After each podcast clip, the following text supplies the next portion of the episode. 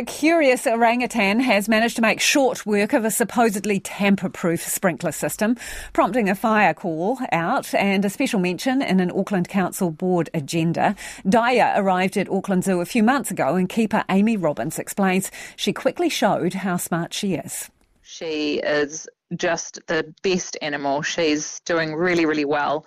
She's very curious. She's very inquisitive, which are typical traits of orangutans, particularly of her age. Um, and so, yeah, she's just been settling into our high canopy habitat. Um, getting to know the ropes and things, testing it out, um, and then just a little while ago, she inadvertently set off one of um, our sprinkler heads inside the back of house area. Um, so that meant there was a lot of water and a lot of noise everywhere, but it, it was very short lived um, because the uh, fire service came and they disabled it really quickly, and she wasn't hurt or anything. She actually just kind of sat still and didn't really do a lot, so she didn't seem too fussed over the whole thing.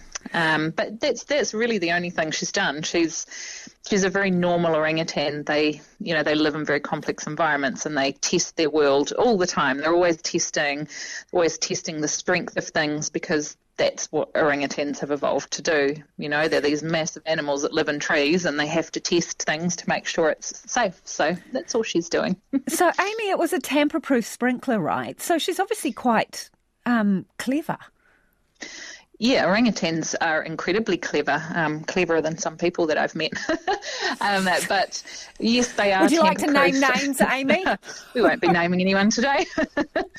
um, they are, you know, you can say something is tamper proof, and it absolutely is uh, for humans, but when you're talking about orangutans, it's an entirely different story. And even just designing a habitat that is orangutan proof and orangutan safe is one of the most challenging species you could ever do that for. One of the most challenging things that we've ever done here at Auckland Zoo is to make sure that we provide the very, very best in welfare and, and care for the animals, but also to make sure it's safe. And nothing is ever going to be completely orangutan proof because they are naturally curious. They are tool users. Um, they and as I said, they like to investigate everything within their environment. So we were just fortunate. Um, our, the orangutans that we've already had, you know, they're getting a bit older and they've also got a baby to occupy kind of, you know, their time with. And so we don't find that they try and test their environment as much. Um, but all zoos that house orangutans they all have, you know, we all share stories of these things happening because they are they are so naturally inquisitive.